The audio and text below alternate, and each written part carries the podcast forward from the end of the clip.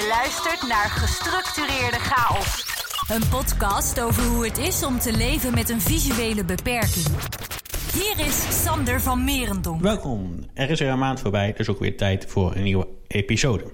Deze keer gaan we antwoord geven op de vraag wat je hebt als je als blinde op vakantie gaat. Wat je dan hebt en wat je daar zal kan beleven. En wat het voordeel daarvan is. Of het voordeel. Je kunt een hoop ontspanning en plezier uithalen. Maar op een totaal andere manier uiteraard. En daarnaast vertel ik ook wat over mijn belevenissen in Leuven... waar ik begin deze maand vijf dagen ben geweest op vakantie. Want het kan allemaal weer, dus heb ik dat ook gewoon gedaan. Allereerst terug van weg geweest, het rubriekje. Waar ben ik trots op? Nou, deze maand ben ik trots op het feit dat ik gewoon... welke omstandigheid qua weer er ook is... ik toch op pad ga. Want uh, eind deze maand, in de maand maart dus, was er toch opeens sneeuw. Er kwam opeens sneeuw naar beneden.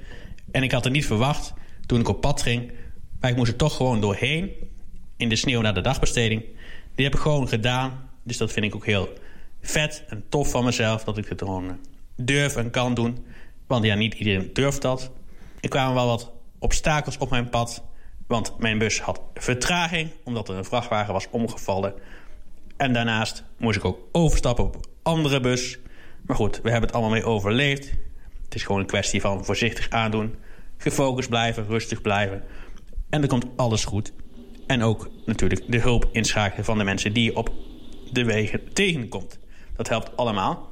En daarnaast ook op onbekende bestemmingen gewoon hulp vragen als je niet weet. Want vorige maand was ik op Drieweg Zeist. En ja, dit is voor mij een beetje onbekend station. Dus hier moest ik gewoon de weg vragen, omdat ik niet wist waar ik precies naartoe moest. Ik moest naar de uitgang, omdat ik daar moest gaan wachten op mijn taxi die daar zou komen. Maar goed, uh, het is een heel klein station, maar toch is het dan even handig om de weg te vragen, zodat je in ieder geval weet waar je heen moet. Want anders duurt het gewoon te lang en mis je misschien de taxi. Dat is een beetje zonde van de tijd. En ook je energie uiteraard. Dus dat uh, is hetgene waar ik trots op ben uit de afgelopen maand. Sander van Merendonk. Gestructureerde chaos. Gaan we nu naar het hoofdonderwerp. De vakantie, reizen naar het buitenland of een eigen land, het maakt eigenlijk niet uit. Je zult je afvragen, wat heb je eraan als je het niet ziet? Wat heb je aan een vakantie op reis zijn? Je kunt er heel veel uithalen door je andere zintuigen te gebruiken. Je reuk, je gehoor, in ieder geval je andere zintuigen gebruiken. En dan kun je nog een hoop ervaren wat er om je heen gebeurt. En je bent ook gewoon even weg. Even uit je eigen omgeving weg. En dat is altijd fijn, omdat je dan niet de dingen hebt waar je normaal gesproken mee bezig bent. Want anders merk ik aan mezelf toch dat je gewoon in je ritme blijft. Je blijft de dingen doen en je kunt je niet even afsluiten van de omgeving. Dit is uiteraard wel vermoeiend, omdat je de hele tijd moet focussen waar je bent, waar je naartoe moet en dat soort dingen. Nu ga ik natuurlijk niet alleen op vakantie. En hiervoor zijn ook verschillende mogelijkheden. Ik zal die ook gelijk eventjes toelichten in het kort. Ik ga in een andere aflevering nog even uitgebreider op terugkomen. Ik beloof jullie bij deze. Dus uh, dat in ieder geval eventjes terzijde. In dit geval was ik met mijn ouders op pad. Dat doe ik vaak. Maar je kunt ook een begeleide vakantie boeken. Hier zijn een aantal organisaties voor. Deze is Sailwise. Deze organisatie biedt watersportvakanties aan op een aantal locaties. Daarnaast heb je Twin Travel, of nou ja, het vroegere Twin Travel. Het is nu overgenomen door Z-reizen. En die verzorgen vakanties in Nederland ook naar het buitenland voor zowel jongeren als volwassenen. Dit zijn wel prijzige vakanties, omdat je hiervoor natuurlijk ook uh, vaak een begeleider moet betalen als je die niet zelf hebt. Maar hiervoor uh, kun je ook weer een aanvraag indienen bij de LSBS de Landelijke Stichting voor Blinden en Slechtzienden... om een tegemoetkoming te krijgen in de kosten voor deze vakantie. En dan heb je als laatste ook nog uh, de vakanties voor de wintersport.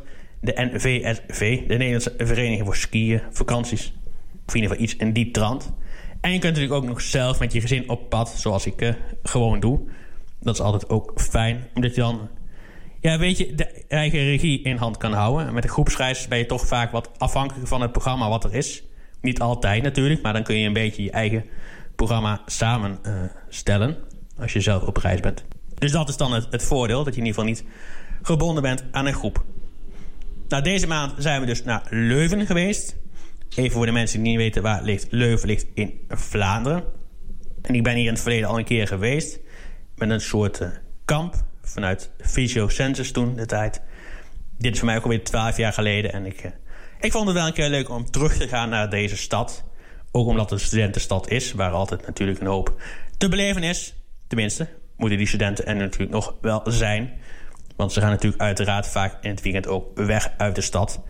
Omdat ze dan eventjes vrij hebben. Weekend hebben ze dat en dan reizen ze uit. Dan vliegen ze uit, laat maar zeggen. Dus dan is het in de stad Leuven ook wat rustiger. In de stad Leuven wonen een hoop mensen in ieder geval. Het is altijd fijn om een hoop mensen bij de hand te hebben. En dan uh, gebeurt er altijd een hoop. Dat is altijd fijn in een stad, dat een hoop gebeurt. Vind ik wel. Want dan heb je ook een hoop te doen en te beleven. Nou, wat minder aan deze stad is, is dat niet alle straten, en dat geldt ook overigens voor andere plaatsen in België, tenminste in Brussel was het ook zo erg, dat het voor onze doelgroep niet altijd even handig is om overal te lopen. Je moet goed opletten waar je je voeten neerzet, omdat een hoop kasseien liggen. Niet alle straten en stoepen zijn even goed. Dus je kunt je stok nooit echt goed gebruiken. Tenminste, niet als je met een rolpunt loopt. Ik gebruik mijn stok dan ook vaak als tikstok of als wandelstok.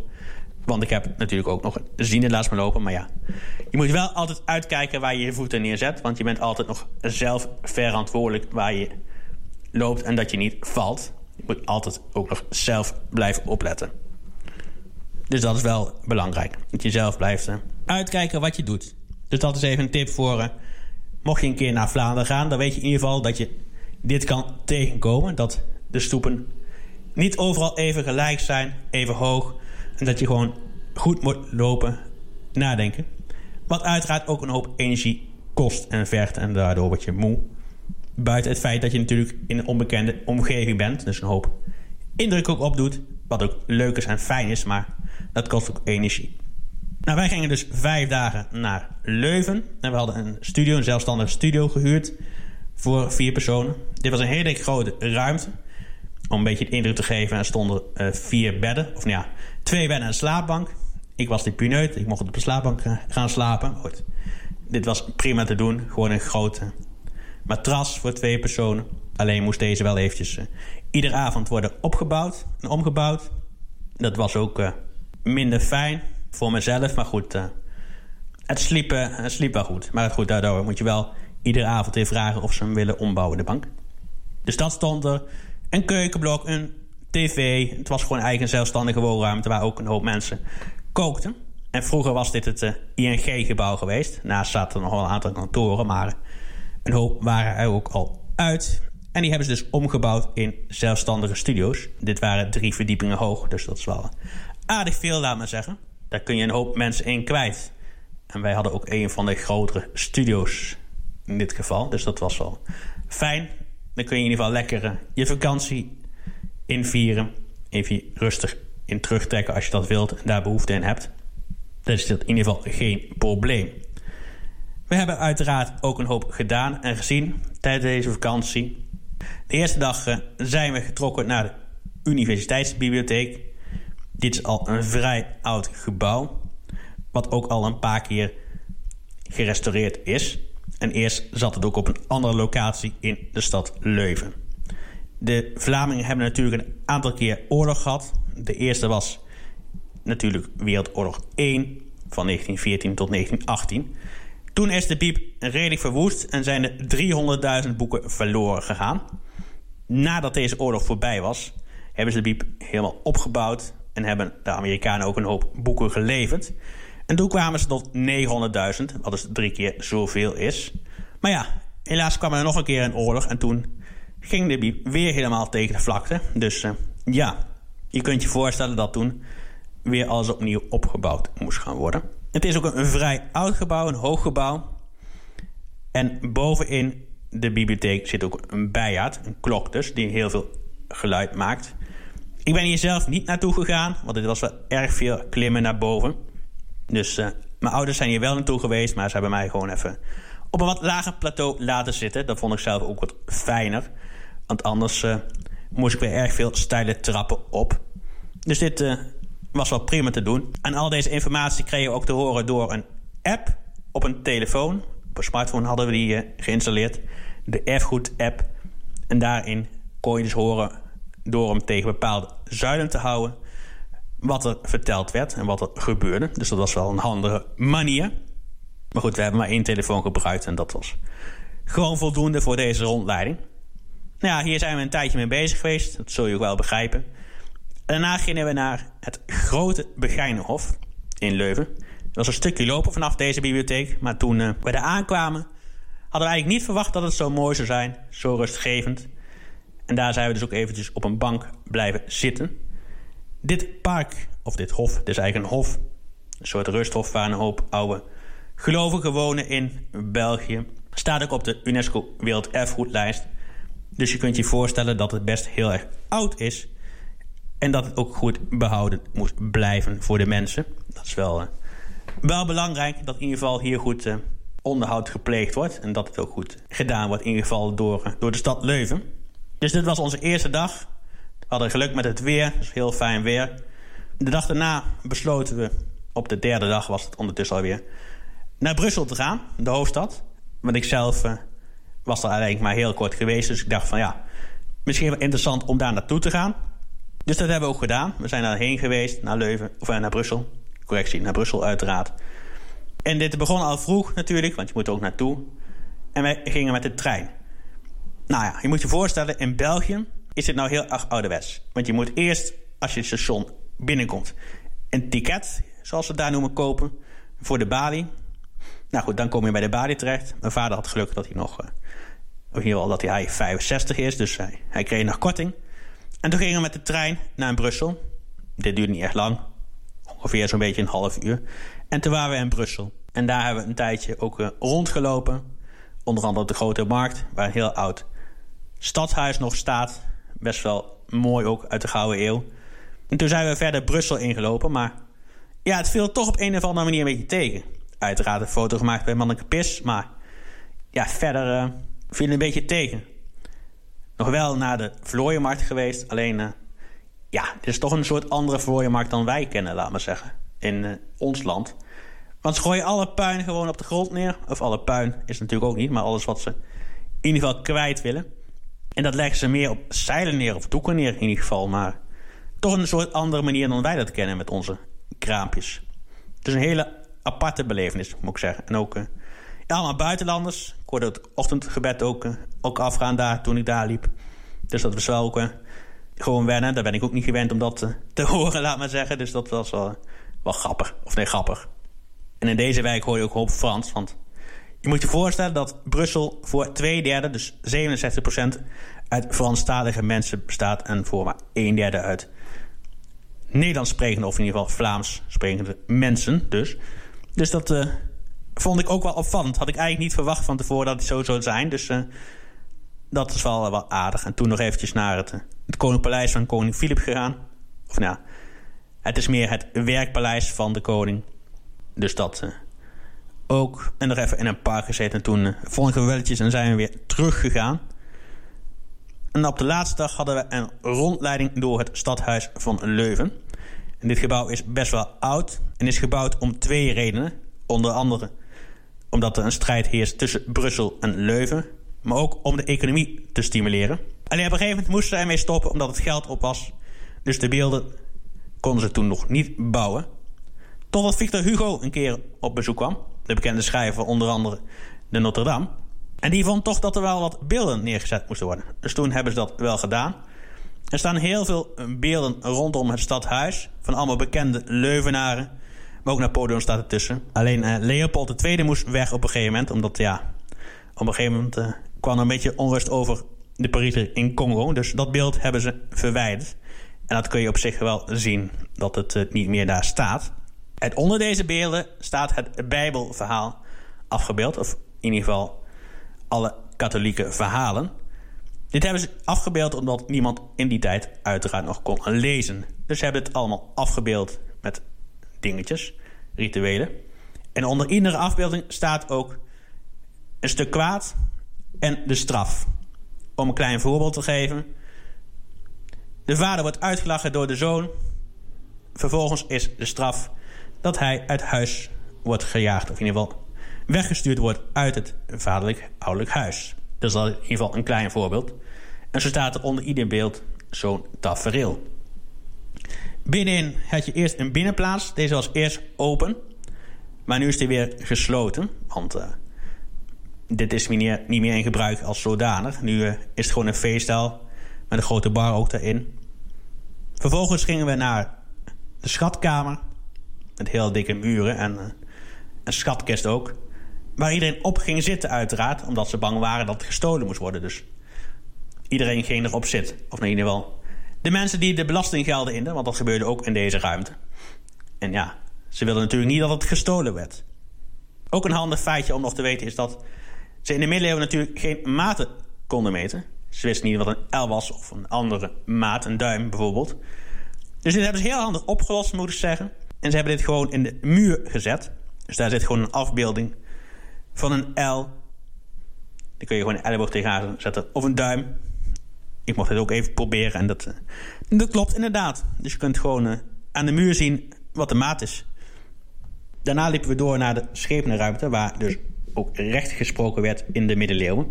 De schepenbank was, waren de huidige rechters. Dat doen we nu de rechtbank. En daar hingen ook drie schilderijen aan de muur. Eentje van de godin Athene, die staat voor de wijsheid. Eén voor vrouwen Justitia, die dus recht spreekt. Voor degenen die niet weten hoe dit eruit ziet. Dit is een vrouw met een blinddoek op en een weegschaal. Dus die weegt heel zorgvuldig de rechtvaardigheid af. En daarnaast staat nog de godin van de voorzichtigheid. Dus deze drie schilderijen hingen tegenover de schepenen, zodat ze hier naar konden kijken tijdens het rechtspreken. De schepenen bestonden ook uit zeven personen, vier van adel en drie van de burgerij, of in ieder geval van de gildes. Toen de tijd waren er heel veel gildes in die tijd.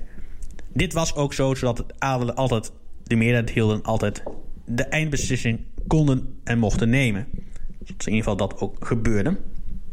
We hebben ook een kijkje nog genomen in de raadzaal, waar op dit moment, of niet, tot een tijd uh, hiervoor in ieder geval, uh, de gemeenteraadsverkiezingen ook werden genomen. En hier staat op ieder tafeltje, hier staan heel veel tafeltjes. Dit heeft uiteraard ook te maken met de COVID-pandemie. Want ook in Vlaanderen hebben ze daar uiteraard last van gehad. En nog steeds een beetje, maar nu heel weinig meer. Maar er staan in ieder geval heel veel losse tafeltjes met drie knoppen erop. Een groene, een rode en een gele. Als ze het eens zijn met het besluit, drukken ze op de groene knop. Als ze het niet eens zijn, drukken ze op de rode. En als ze de stem willen onthouden, op de gele, als ik niet vergis. Dus zo kunnen ze snel stemmen voor een besluit wat wordt ingediend. Op dit moment zitten ze daar niet meer veel, maar meer bij het station in Leuven. Daar zit een nieuw gemeentehuis. Dus daar zitten ze op dit moment. In deze ruimte hangt ook nog een schilderij tegen de muur waarop de paus staat. En op deze afbeelding verleent de paus uh, stadsrechten, of in ieder geval, uh, nee, hij sticht de Universiteit van Leuven. Wat een hele belangrijke beslissing is geweest voor deze stad. Want zonder de studenten zou Leuven helemaal niks zijn. Want je moet je voorstellen dat er 30.000 inwoners zijn en 45.000 studenten. Dus dan kun je je wel enigszins voorstellen als ze niet zouden zijn. Wat het voor de stad Leuven zou betekenen. Dan zou er helemaal niet zoveel meer gebeuren. Dus dat zou ook een hele impact hebben op alles. Daardoor zijn er cafés, restaurants, hotels. Heel het toerisme leunt eigenlijk op de studenteninfrastructuur in Leuven. Dus dat is heel belangrijk. En dat hebben we ook wel een beetje gemerkt. Want samen zat het allemaal vol met studenten. Vooral op de Grote Markt was het altijd lekker druk. Maar ja, het was ook heel erg lekker weer. En dus staat iedereen ook makkelijk op een terras zitten. Dus ja, we hebben ons wel vermaakt. En op de laatste dag zijn we ook nog even langs een abdij gereden. Een hele grote abdij in de buurt. En we kwamen een beetje op een ja, raar moment. Want er was net een begrafenis aan de gang van iemand. Dus we konden niet in de kerk. Maar we hebben nog even een korte rondleiding gemaakt door de abdij. Wat gehoord over uh, ja, de paters. Nog even gekeken daar. En, uh, en dat was op zich interessant. Maar ja, vond ik het uitboeiend. Nou ja. Ik heb in ieder geval mezelf vermaakt. Het was een leuke vakantie. Ik had wel even zin om weer op, op reis te gaan. Even te ontspannen en uh, weer op te laden om er ook tegenaan te gaan. Dus dat uh, was een fijne periode in ieder geval. En ik heb ervan uh, van genoten. Dus dat vond ik wel prima van deze periode. Ik heb ook gewoon een hoop gewandeld. En dit zorgt er ook voor dat ik in deze maand natuurlijk een hoop stappen heb gezet. Gewoon de 5000 gehaald. Dus dat was helemaal prima. Alleen is het nu wel een beetje vertekend beeld door deze vakantie. Omdat er ook dagen waren dat ik 10.000 of meer stappen heb gezet. Dus dat is wel een beetje een vertekend beeld. Maar op, op zich geeft dat niet. En ook een beetje afgevallenheid helemaal natuurlijk. Want tijdens de vakantie eet je toch en drink je ook wat anders dan dat je normaal doet. Dus dat uh, geeft een beetje een vertekend beeld. Maar goed, op zich maakt dat niet uit. Verder een aantal bijzonderheden van deze maand. Uh, Fysio is langs geweest voor de indicatie voor mijn geleidehond. Deze is op dit moment ingediend bij mensen, mijn zorgverzekeraar. En ik merkte toch wel dat het een goede beslissing is, omdat het uh, ontspannen liep. Tijdens deze afspraak moest ik een route, of in ieder geval een stukje lopen, met een doxim. Nou, je raadt het al, dit is een simulatie van een tuig. Of een tuig op zich veel mee. Het is een beetje raar lopen, maar ik merkte inderdaad, wat ik net ook al zei, dat het een stuk ontspannender is dan nu met stok. Dus ik heb absoluut geen spijt. En ik heb gewoon heel veel energie om hiermee aan de slag te gaan. Om uh, met de hond te gaan stoeien. En dat komt allemaal ook wel goed, denk ik zo'n beetje. Dus uh, wat dat betreft. En daarnaast ook super vet uh, dat ik weer naar de arena mocht. De Johan Cruijff Arena. Om naar Nederland-Duitsland te gaan kijken. Dit was een cadeau voor de verjaardag van mijn vader. Dit ja, raakt me ook wel een beetje. Omdat het twee jaar geleden was dat ik daarvoor het laatst was. Dus dat was fijn. En ook een hele goede sfeer was daar. Een hele andere sfeer dan Ajax speelt. Dat is ook logisch. Omdat het toch een soort andere wedstrijd is. Nederland-Duitsland en Interland. Waar toch meer families en kinderen zijn. Dus dat, eh, dat merkte ik ook gelijk op. Maar goed, dat is op zich wel logisch. En de blinde tribune was ook prima. Iets beter dan bij Ajax zelfs. Viel me ook gelijk op. Dus dat uh, is ook een voordeel gelijk. Het is een mooie maand. Een drukke maand. Waarin het leven eindelijk weer een beetje is begonnen. Dit was eerder dit jaar ook al zo, maar deze maand gold het helemaal wat mij betreft. Gestructureerde chaos. De podcast die orde op zaken stelt. Wil ik me wel de aandacht schenken op een aantal dingen waar mensen toch op moeten blijven letten, vind ik. Dat is natuurlijk het afleiden van de geleidehonden. Dat is gewoon niet handig dat dat gebeurt. Probeer het ook te voorkomen en mensen je op te wijzen als je dat ziet dat het gebeurt. Dus dat vind ik wel heel erg belangrijk dat het gebeurt. Daarnaast uiteraard let dat je niet uh, op geleiderlijnen gaat staan. Zet er geen obstakels op, geen koffers. Of wat je ook kan noemen. En ga er ook echt zelf niet op staan. Want 56% van de mensen is hier nog niet van bewust dat het uh, not done is. En dat hier ook echt gevaarlijke dingen door kunnen ontstaan. Dus probeer er ook naast te gaan staan. Mocht je als blinde nou iemand tegenkomen die erop staat. Het kan ook een ander blinde zijn. Maar uh, probeer te vragen of deze persoon ervan af wilt gaan. En als deze dat niet wil, dan kun je altijd nog met de uh, stok op de voet van de persoon uh, tikken. Alleen is het niet handig dat er obstakels staan. En ik spreek helaas uit ervaring, want afgelopen maand ben ik hier in het dorp ook weer ergens tegenaan geknald. Geen idee of ik zelf niet oplette of dat het gewoon een ander iets was, laat maar zeggen. Maar ja, je moet altijd uiteraard ook zelf blijven opletten en goed je stok gebruiken. Mocht je willen weten hoe je dit doet, luister dan vooral even naar de vorige aflevering waar ik uitgebreid ben ingegaan op stoklopen en hoe je dit doet en dit ontwikkelt. Verder is het handig dat je ook gewoon goed oversteekt met je stok. En dat de ouders ook stoppen, want dit gebeurt nog te weinig. En laat help ook niet iemand gewoon oversteken met je stok. De vraag is of deze persoon wel naar de overkant wil. Want voor hetzelfde geld is het niet het geval en uh, raakt deze persoon helemaal gedesoriënteerd. En dat wil je natuurlijk ook niet dat dit gebeurt.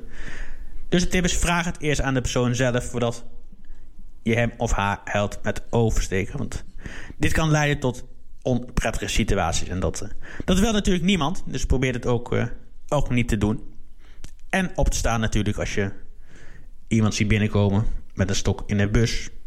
Dat is altijd wel fijn. En uh, dan is het aan de persoon zelf of hij of zij hier wil gaan zitten. Dat, uh, dat weet je natuurlijk nooit precies. Dus uh, probeer het altijd gewoon te vragen. Dan, ja, dan is het aan de persoon zelf. En dan heb jij in ieder geval je plicht als burger gedaan. Dus dan is het helemaal prima.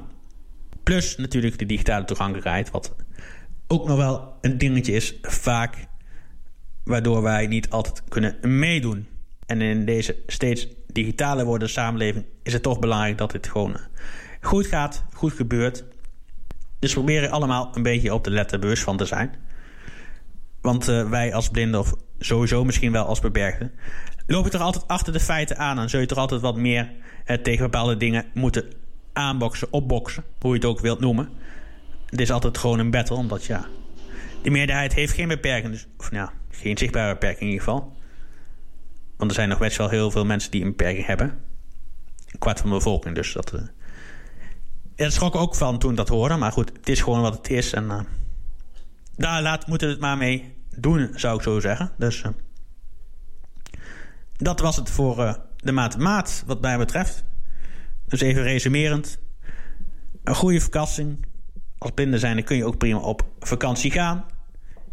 Met bekenden, met vrienden, met ouders of met de eerder genoemde organisaties. Ik zal ze nog een keer benoemen. Dat is Sailwise, Simon Anton Isaac Lodijk Willem Isaac Simon Eduard. Of Z-reizen, met een Z en dan gewoon reizen. En kijk gewoon even op hun sites, mocht je hier meer over willen weten. Of uiteraard willen boeken, dat kan ook altijd natuurlijk. Mocht je willen reageren op deze aflevering, dan kan dat natuurlijk altijd. Dat kan door een mail te sturen naar info gestructureerde koppelsteepje chaos.nl of door het contactformulier op de website in te vullen. Je kunt de podcast ook vinden, volgen en beluisteren via alle bekende podcast apps en kanalen. Spotify, Apple Podcast, Stitcher. Op Apple Podcast kun je ook een review achterlaten en een aantal sterren geven. Mocht je deze podcast nou top vinden. Je kunt ook ondertussen en tegenwoordig op Spotify een rating geven. Moet je de show volgens mij wel een aantal keer hebben geluisterd. Maar dat uh, komt wel goed, denk ik zo. En vertel ook van het bestaan van deze show aan je opa, je oma, je broeder, je moer, moeder. Iedereen die je maar kent. Maakt me niet uit. Desnoods vertel je het aan je kater. Bedankt voor het luisteren naar deze aflevering van Gestructureerde Chaos. Niets missen van deze podcast? Abonneer je dan nu via de diverse platforms.